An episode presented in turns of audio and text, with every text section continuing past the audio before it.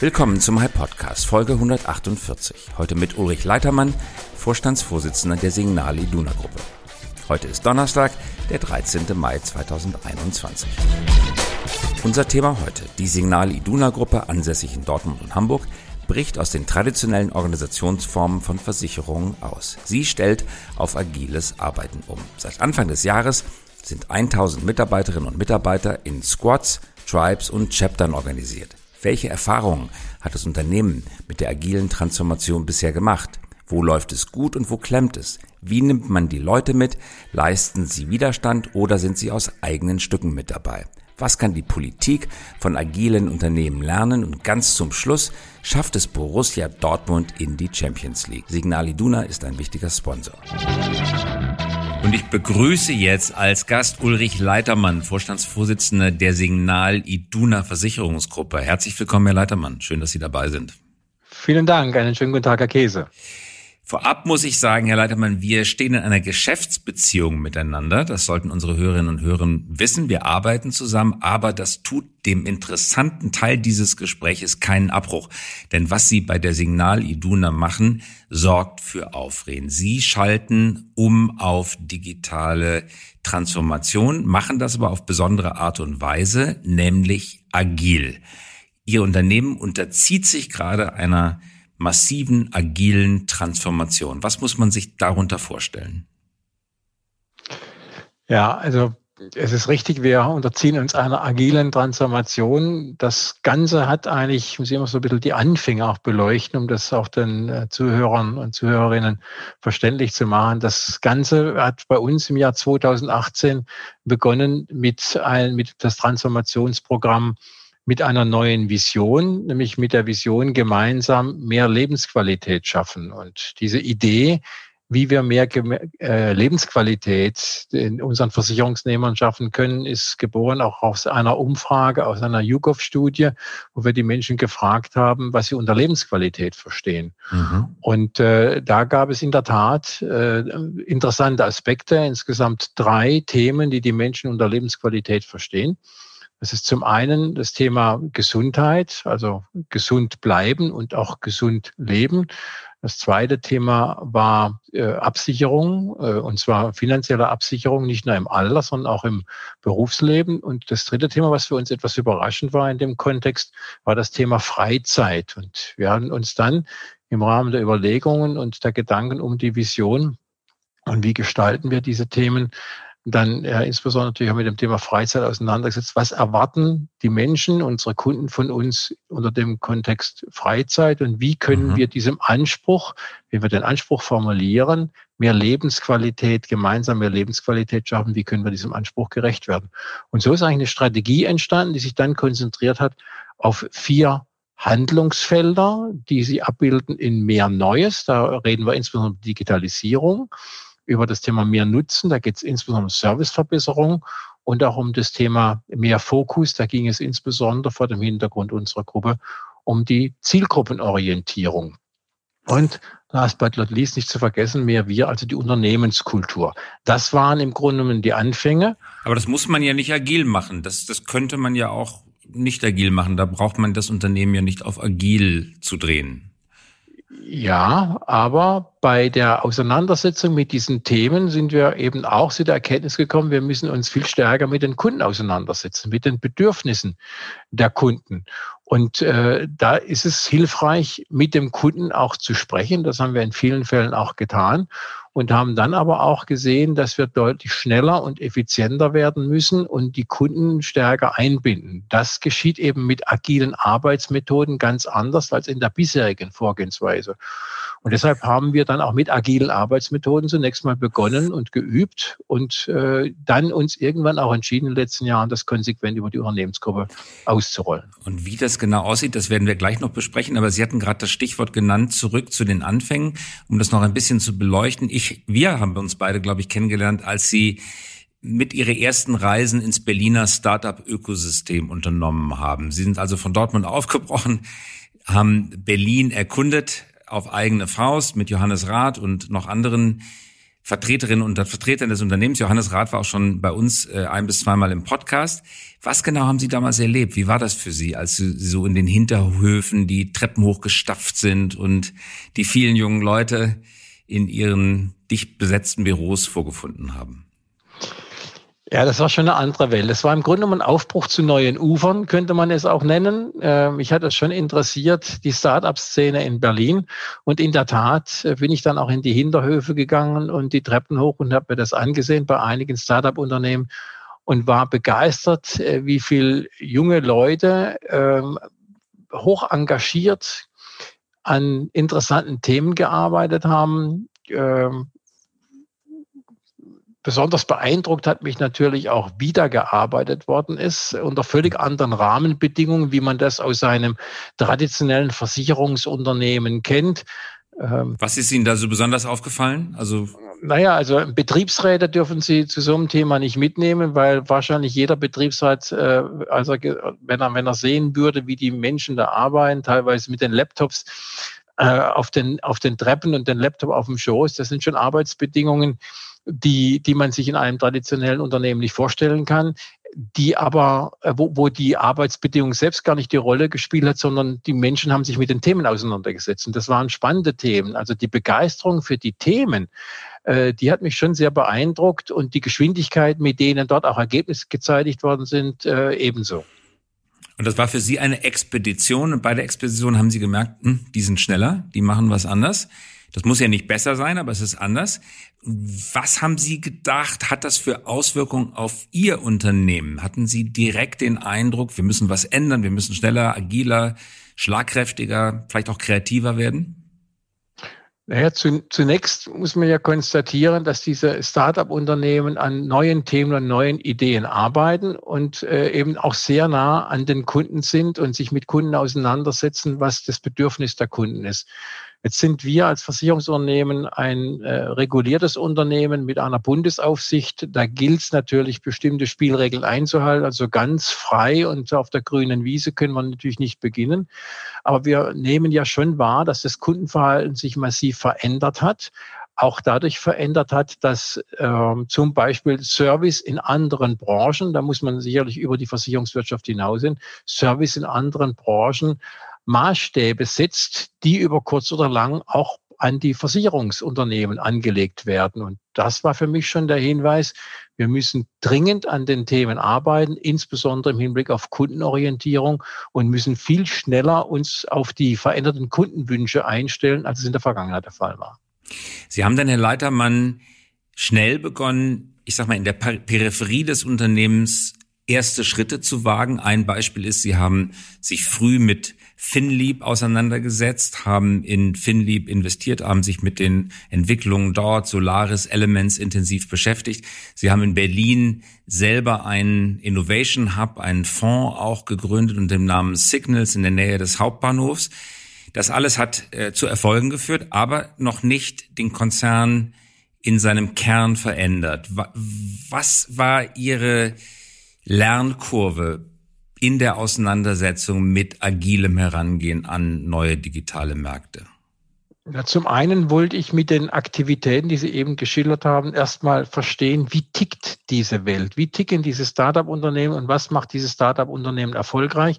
Es ist jetzt nicht so, dass jedes Startup-Unternehmen per se erfolgreich geworden ist. Also auch da muss es Unterschiede geben. Also erstmal verstehen und dann auch akzeptieren, dass es hier nicht darum geht, ähm, Konkurrenz, sich mit Konkurrenz auseinanderzusetzen oder mit Wettbewerbsunternehmen, sondern schlicht und ergreifend darum geht, zu verstehen, auf Augenhöhe sich mit den verantwortlichen Unternehmen zu unterhalten und eher den Weg zu gehen, können wir, und das ist insbesondere auch das Thema FinLib, können wir gemeinsam vielleicht zusammenarbeiten, um voneinander zu lernen. Auf der einen Seite, wir als Unternehmen mit über 110-jähriger Geschichte, mit dem Know-how und mit dem Wissen, was wir haben, aber auf der anderen Seite auch partizipieren von der Arbeitsweise, von der Geschwindigkeit, der Schnelligkeit, die diese Startup-Unternehmen an den Tag legen. Das war eigentlich für mich äh, der, der Antrieb, mich intensiver mit dem Thema auseinanderzusetzen und dann in einem weiteren Schritt zu überlegen, wie können wir das in unser Unternehmen, in eine große Unternehmensgruppe implementieren. Und damit sind wir beim Thema Implementierung. Das Unternehmen ist in drei Sparten organisiert. Eine Sparte Lebensversicherung, eine Sparte Krankenversicherung, eine Sparte Komposit, sagt man in der Versicherungssprache Sachversicherung. Und in den Sparten wurden traditionell Produkte entwickelt, an den Markt gebracht vertikale Produkte, würde man sagen. Horizontale Produkte, Sie haben ganz früh ein Produkt zum Beispiel für junge Familien angeboten. Horizontale Produkte sind schon schwieriger zu entwickeln, weil dann alle, ich sage jetzt mal, Silos miteinander arbeiten müssen, um Produkte zu erzeugen.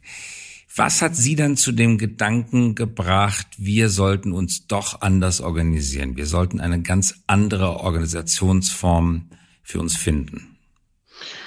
Ja, wir haben natürlich schon gesehen, dass der Kunde eben nicht spartenorientiert aufgestellt ist oder seine Erwartungshaltung nicht an Sparten orientiert. Diese Spartentrennung, wie wir sie nennen in der deutschen Versicherungswirtschaft, ist aufsichtsrechtlich vorgegeben. Also wir können nicht alle die von Ihnen eben genannten Sparten, also Leben, Kranken und Komposit in einem Unternehmen abbilden, sondern müssen das in eigenen Rechtspersönlichkeiten tun.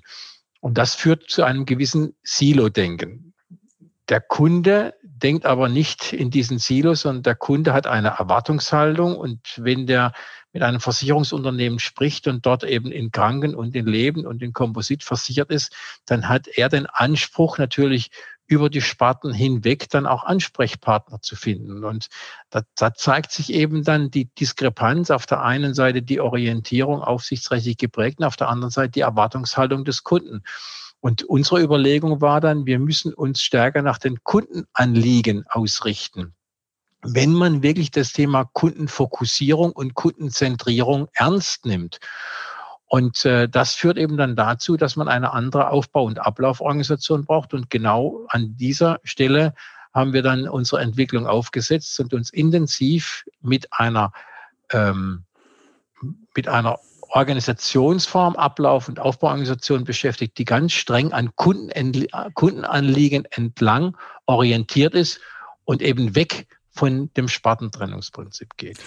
Das Schlagwort agil kennen wir von Spotify. Viele schauen auf das Beispiel Spotify. Auch bei Spotify ändert sich im Laufe der Zeit viel, aber so die Schlagworte, um sie mal zu nennen, lautet, man ist in Squads organisiert, nicht mehr in Abteilungen. Es gibt nicht mehr die klassischen vertikalen Berichtslinien ist nicht mehr eine klassische Organisationspyramide. Neben den Squads gibt es die Tribes und die Chapter. Nun gehen Sie also mit einem über 110 Jahre alten Unternehmen dazu über, nicht mehr traditionell organisiert zu sein, zumindest für die ersten 1000 Mitarbeiterinnen und Mitarbeiter, sondern in Squads, Tribes und Chapter.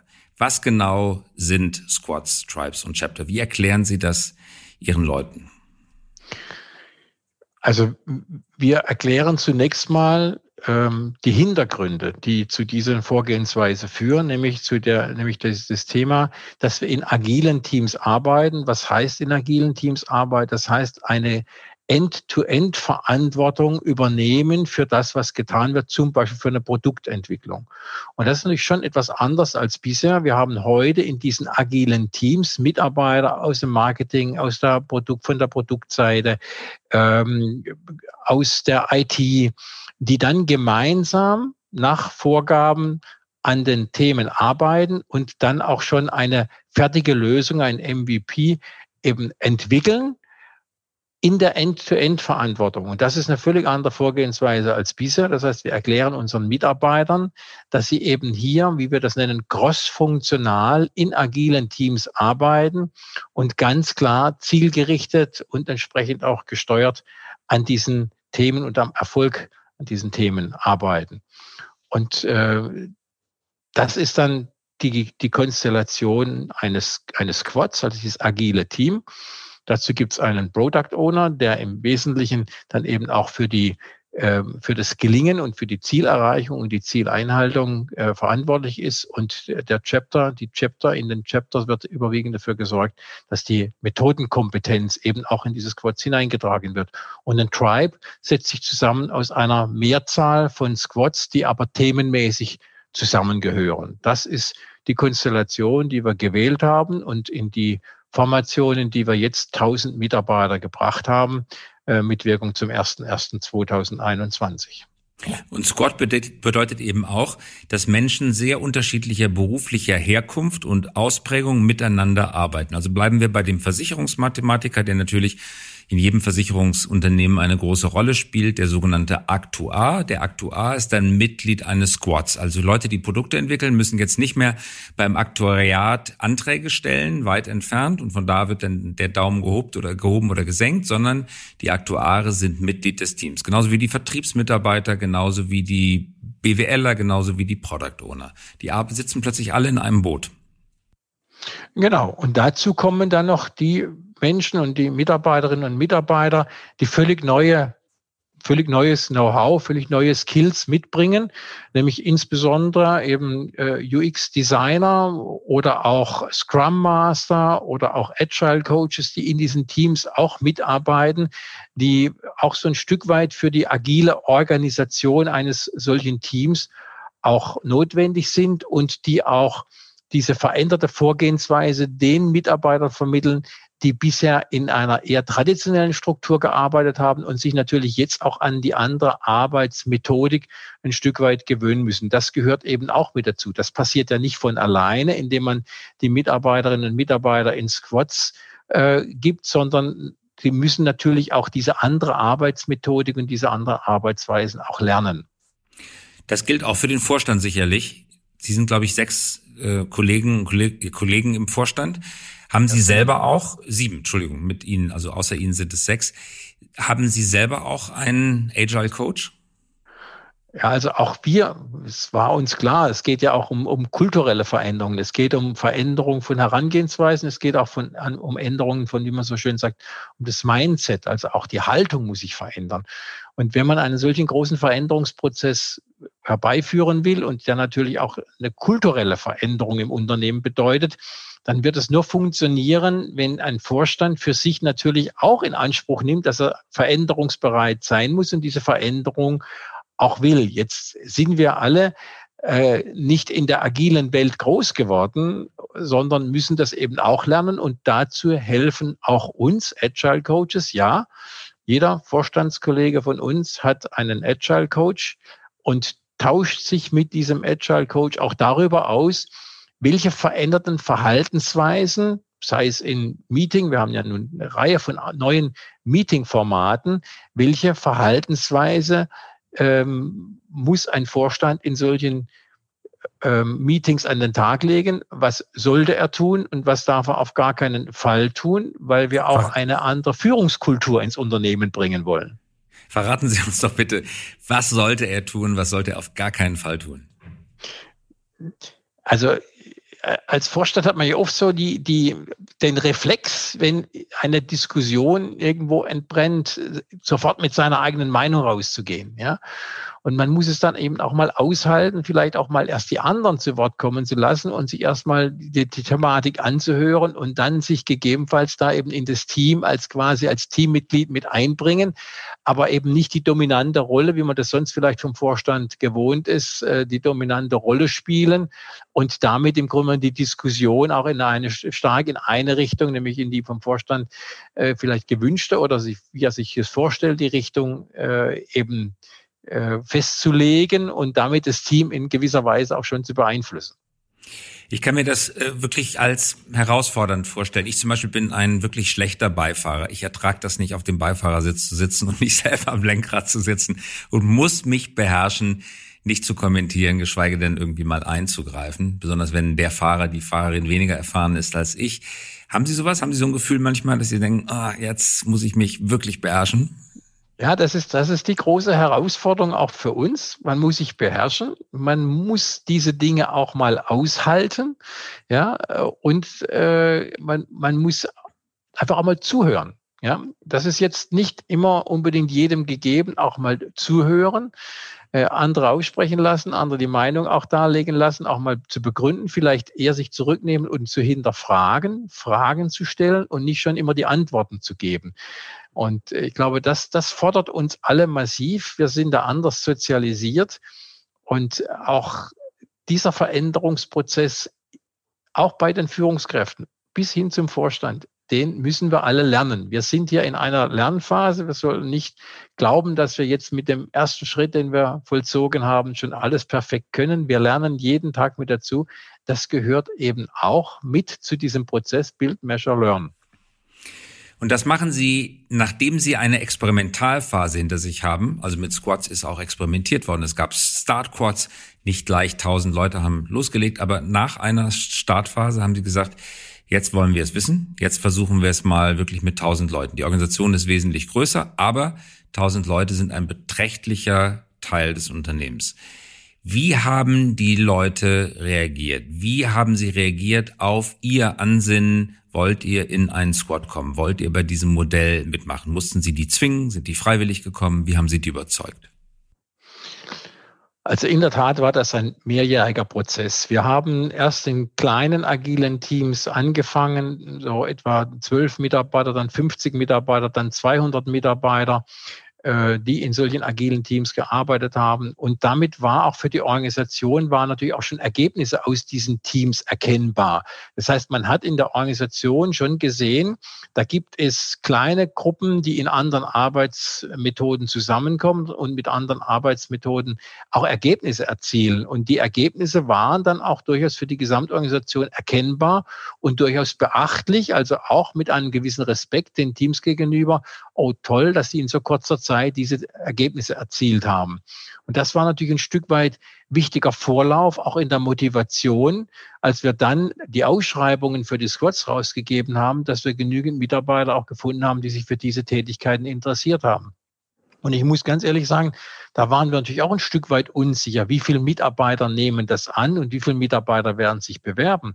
Und wir waren überrascht, wie viele Mitarbeiter, losgelöst im Übrigen von ihrem Lebensalter. Wir haben in den Squads zwischenzeitlich ein Durchschnittsalter von etwa 47. Das entspricht dem Durchschnittsalter des gesamten Unternehmens. Also durchaus auch altersbezogen gemischte Teams, die entstanden sind. Viele Mitarbeiter, die sich für diese Tätigkeit interessieren, darauf beworben haben und sich jetzt zwischenzeitlich auch, die 1000 haben Sie genannt, sind etwa 20 Prozent unserer Mitarbeiterschaft, wo sich die Mitarbeiterinnen und Mitarbeiter jetzt in diesen Squad-Strukturen befinden und mit großer Begeisterung und mit großem Interesse daran arbeiten. Es ist nicht so, dass da jetzt schon alles rund läuft. Das darf man auch nicht erwarten nach gerade mal drei Monaten oder vier Monaten, die wir jetzt in diesem System arbeiten. Aber die Begeisterung ist ungebrochen und die Bereitschaft, da mitzuarbeiten auch. Wenn Sie sagen, es läuft nicht alles rund, gerade das ist ja auch wichtig, dass man mal hört, wie funktioniert es denn in der Praxis. Was sind Ihre Erfahrungen nach den ersten vier, fünf Monaten der offiziellen Umstellung? Also es, es ist, äh, einige Teams arbeiten schon, schon sehr gut. Die sind auch schon komplett gestafft oder bestückt, wo alle Mitarbeiter, die eigentlich in die, in die Zielaufstellung sollen, auch schon da sind. Aber es ist eben so, dass äh, einige Mitarbeiter noch in den traditionellen Strukturen arbeiten, dort gegebenenfalls auch noch benötigt werden und erst zu einem etwas späteren Zeitpunkt dann im Grunde genommen in die Squads wandeln dürfen, weil wir ja nicht jetzt die Squads von extern neu besetzen, sondern es ist natürlich ein, ein Wechsel von einer bisherigen Tätigkeit in die neue Tätigkeit. Dann stellt sich immer die Frage, wer macht die bisherige Tätigkeit? Geht die gegebenenfalls in die Squads mit oder geht die Tätigkeit in den Squads auf? Oder bleibt diese Tätigkeit zurück? Das sind alles organisatorische Fragen, die zu stellen sind. Und deswegen geht es eben nicht mit einem Big Bang, sondern eben mit gewissen Stufen. Und wir haben eben heute die Situation, dass noch nicht alle Squads komplett besetzt sind in der Startaufstellung. Und das erschwert natürlich auch das Anlaufen der Squads. Also ein, eigentlich ein völlig normaler Vorgang. Aber das muss man eben auch aushalten und man muss es akzeptieren, dass es so ist, dass also eine gewisse Lauffähigkeit erst so innerhalb des ersten halben Jahres dann auch tatsächlich zustande kommt. Nun steuern Sie ja auch nach neuen Zielrichtlinien, OKRs, vermutlich sind bei Ihnen, haben bei Ihnen Einzug gehalten. Quarterly, Quarterly Reviews gehören auch zu den neuen Kommunikationsformaten. Das erste Quartal ist rum. Was, was nehmen Sie mit, was aus den Quarterly Reviews? Also wir haben äh, gerade den ersten Quarterly Business Review äh, hinter uns gebracht. Ähm, auch da haben wir mal viel gelernt. Äh, wie läuft da überhaupt ab? Welche Themen werden da mit aufgegeben? Wo muss man strategisch gegebenenfalls nochmal nachjustieren? Welche Probleme sind in den ersten Monaten denn nun virulent, was muss noch gelöst werden, welche Entscheidungen müssen noch getroffen werden. Also das war noch nicht wirklich ein runder Prozess. Der wird sich noch weiter schärfen. Wir haben eine Menge gelernt und sind jetzt auch ein Stück weit am Nacharbeiten dieses ersten QBRs. Größtes Problem aus Ihrer Sicht, was man jetzt noch lösen muss? Das ist äh, das Erreichen der Startaufstellung in den Teams. Also Besetzung, Besetzungsfrage. Ja, ja, ja. Und bei welchem Thema haben Sie jetzt nach dem ersten Quarterly Review gesagt, ah, jetzt bin ich aber richtig stolz auf die Mannschaft? Klasse, das hätte ich so nicht gedacht. Und ich frage Sie danach auch gleich noch, wo sind Sie wirklich die Wände hochgegangen? Aber jetzt erstmal der größte Erfolg, wo Sie sagen, tolle Leistung. Also ich fand es eine tolle Leistung, dass wir so viel, dass wir überhaupt in der Lage waren, äh, zum ersten ersten mit dieser Anzahl von Squats, nämlich 104 Squats, zu starten und wir im Grunde genommen genügend Mitarbeiter gefunden haben, jetzt auch tatsächlich, die in die Squads gehen wollten. Was uns jetzt dort noch fehlt, sind, ist das ein oder andere Spezial-Know-how, was wir zur Ergänzung noch brauchen, um die dann lauf, lauffähig zu machen. Aber diese Begeisterung und dieses, dieses hohe Engagement der Mitarbeiter, die ja auch nicht alle wissen konnten, was kommt jetzt an Aufgaben auf sie zu. Diese Bereitschaft in diesem Unternehmen zu spüren, das fand ich schon äh, begeisternd. Also das hat mich schon äh, wirklich auch stolz gemacht auf, auf die Mitarbeiterinnen und Mitarbeiter in diesem Unternehmen, dass sie diesen Weg so konsequent mitgehen. Und bei welchem Thema, bei welcher Attitüde, bei welchen Problemen sind Sie die Wände hochgegangen? Also es gibt keine, keine Wände mehr, die man, die man hochgehen, die man hochgehen sollte. sehr, sehr gute Antwort. Sehr ah, schlagfertig. Okay, Aber was hat Sie auf die Palme gebracht? Jetzt sagen Sie, es gibt auch keine Palmen. Also auch das, auch, ja, es würde dann wieder Aufbruch zu neuen Ufern bedeuten. Äh, in der neuen Welt gibt es dann auch Palmen. Nein, Schatz beiseite. Ähm, wir, wir, müssen, wir müssen lernen, mit den Unsicherheiten umzugehen und dann eben im Team die Diskussion zu führen, was können wir besser machen was können wir anders machen. Also wichtig war, das passt vielleicht so ein bisschen in das, was Sie sich jetzt auch, auch vorstellen, wo, wo haben wir Handlungsbedarf nochmal gesehen? Insbesondere da, wo wir gesagt haben, Leute, wir, wir müssen uns noch stärker fokussieren. Äh, wir sind noch nicht ausreichend fokussiert auf die wirklichen Themen, weil wir natürlich auch Budgetrestriktionen haben. Also sowohl was die Manpower anbelangt, als auch was die harten Euros anbelangt. Und das bedeutet, wir müssen noch mal stärker nachjustieren und fokussieren und nochmal ganz klar den Fokus darauf legen, auf die Themen, die uns jetzt in diesem Jahr ganz besonders wichtig sind und wo wir glauben, noch die, die größten Defizite zu haben. Also nochmal dieses Nachschärfen, dieses nochmal Leitplanken enger setzen und noch stärker fokussieren und die Führungskräfte auch darauf zu committen, auf diese Fokussierung, nicht die eigene, das eigene Interesse im Auge zu haben, sondern die Gesamtunternehmensinteressen. Das ist, glaube ich, noch eine der großen Herausforderungen, die wir lösen müssen, das noch stärker in den Vordergrund zu stellen, Interesse des Gesamtunternehmens versus eigener Ziele und eigener Interessen. Also weniger Boardroom Policy und mehr Arbeiten am gemeinsamen Ziel. Sie hatten gerade gesagt, Budgetrestriktionen. Sie haben sich dafür entschieden, keine Entlassungswelle zu machen, um neue Leute einstellen zu können, sondern Sie sagen, Zitat, wer sich nicht hängen lässt, den lassen wir nicht hängen. Das heißt, wenn die Leute mitziehen, dann haben sie einen festen und sicheren Verbleib bei Signal Iduna. Sie erwarten von denen, aber von allen, dass sie den Wandel mitgehen. Das ist ihr Gesellschaftspakt, könnte man sagen, den sie mit dem Unternehmen, mit der Belegschaft eingegangen sind. Korrekt, das ist der Gesellschaftspakt und äh, da muss ich auch unsere Betriebsverfassungsgremien auch mal erwähnen, die das in, in exzellenter Art und Weise mitbegleiten, diesen Weg. Äh, man muss allerdings auch sagen, wir haben vor diesem Transformationsprogramm Vision 2023, ein Veränderungsprogramm schon vollzogen, haben das bewusst abgekoppelt, weil ich ungern mit Digitalisierung Arbeitsplatzabbau verbindet, weil sich die, die Themen, das, äh, wenn man die Themen verbindet, Digitalisierung, äh, da so einen gewissen Negativ-Touch bekommt. Äh, und ich sehe in der Digitalisierung eben eher eine große Chance als ein Risiko. Und wir haben im Vorfeld in einem vorgelagerten Programm äh, schon Kosten reduzieren wollen und reduzieren müssen. Das ist uns auch gelungen. Und beim Dienstleister bedeutet das natürlich dann auch immer Personalreduktion. Und die haben wir in den Jahren 2014 bis 2017 vollzogen. Alles sozialverträglich, wie das für einen Versicherungsverein auf Gegenseitigkeit äh, auch nicht anders zu erwarten ist. Und insofern haben wir jetzt nicht die Diskussion, dass es hier um Arbeitsplatzabbau geht, sondern es geht in der Tat darum, alle Mitarbeiter, die wir an Bord haben, mitzunehmen in diese Transformation. Möglichst alle. Genau nach dem Motto, wir lassen niemand hängen, der sich nicht hängen lässt, bedeutet, dass natürlich auch ein Wille bei den Mitarbeiterinnen, bei den Mitarbeitern da sein muss, diesen Veränderungsprozess mitzugehen. Und da muss man sich natürlich auch klar positionieren. Will man das? hat man in dem Unternehmen eine Zukunft.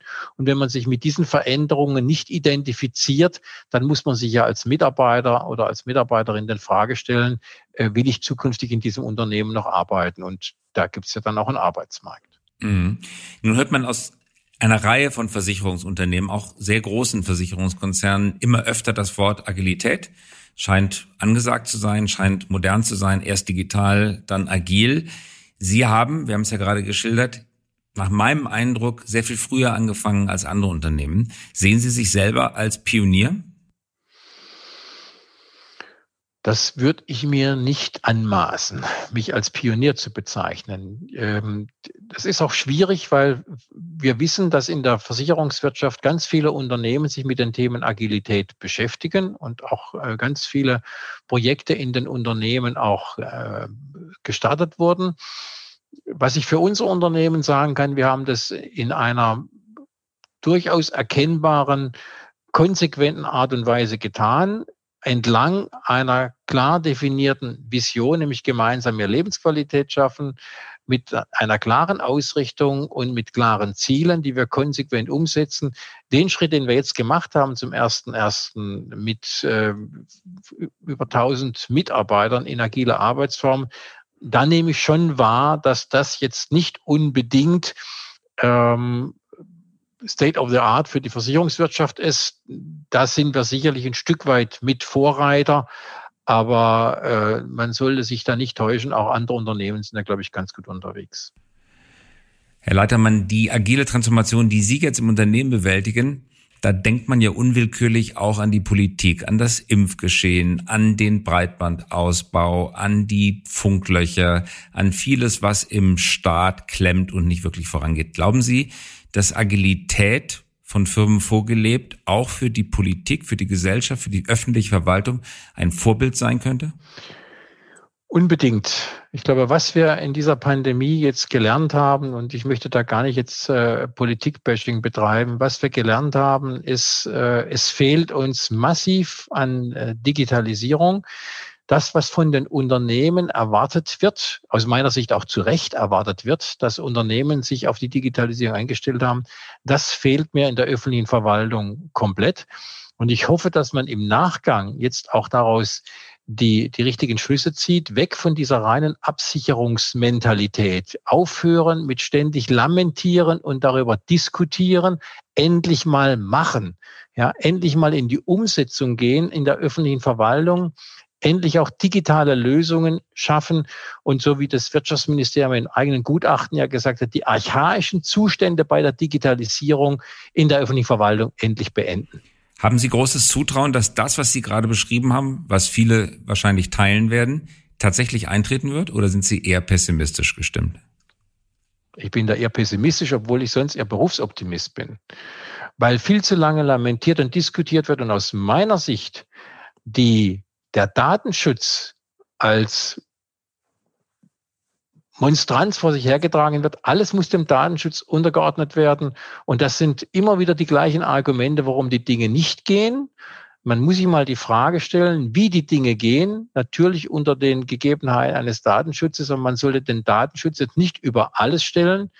Denn so wie sich die Menschen in ihrem täglichen Leben verhalten, ist es ja nicht so, dass offensichtlich alle Menschen äh, in erster Linie Sorge um ihre Daten haben. Insofern muss man mal sagen, wie sieht eine Lösung aus und wie kann man eine Lösung hinbekommen unter Berücksichtigung eines berechten Interessen, Interesses an Datenschutz, aber nicht vor lauter Datenschutzdiskussion gar nicht mehr Lösungen gegenüber offen sein.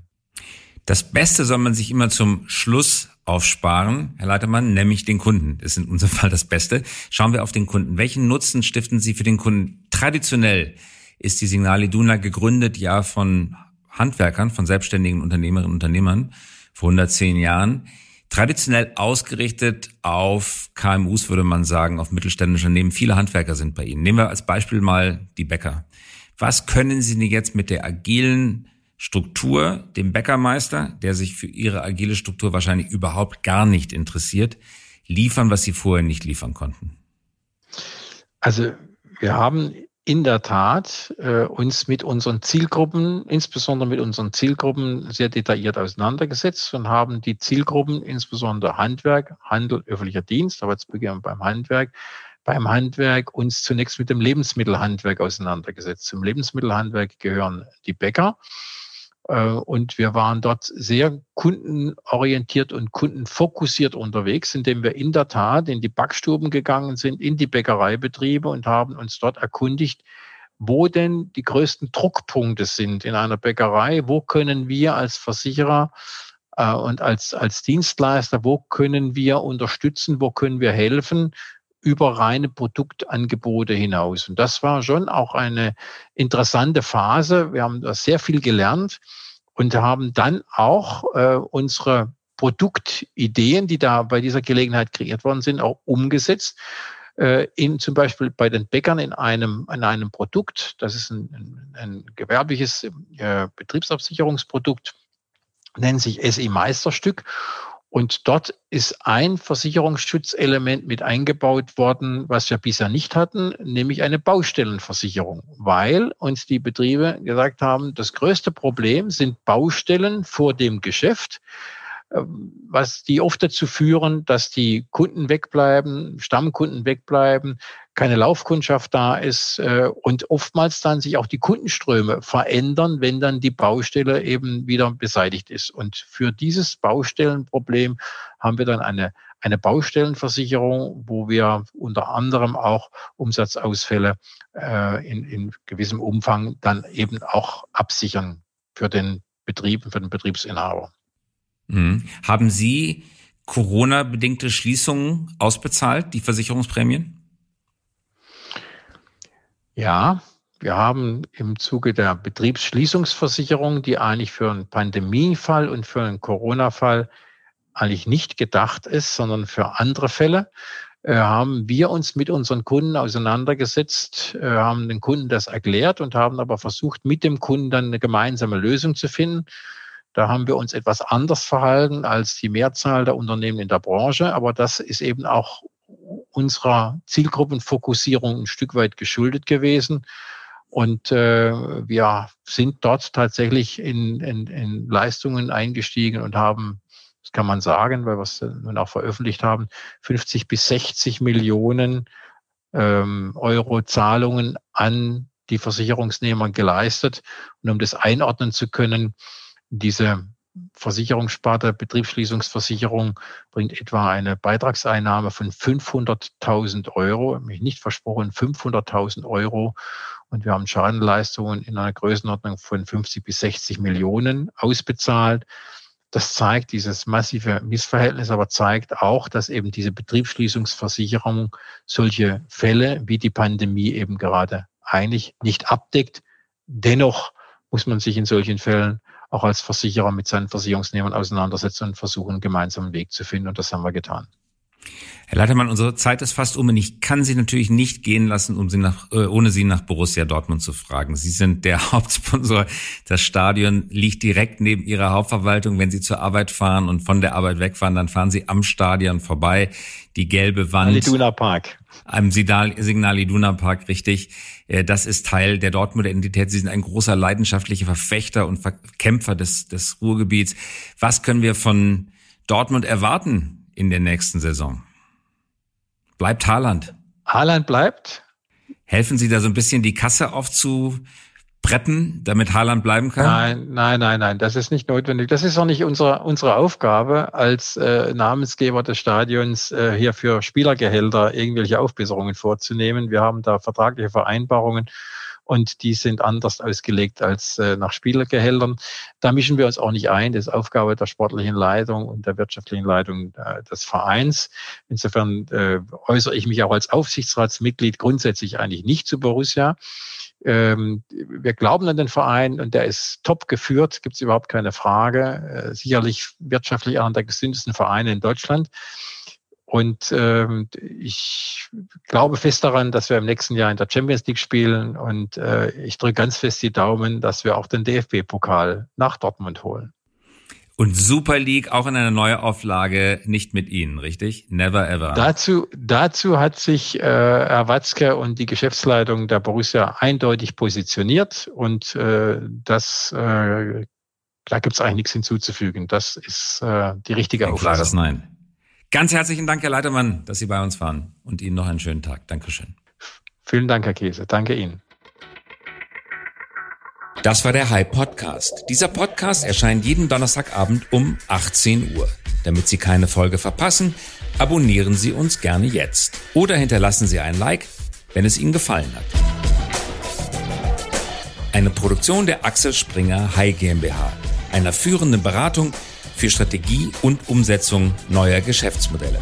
We support leaders in turning their organizations into 21st century winners. Über Post freuen wir uns unter christoph.käse at high.co.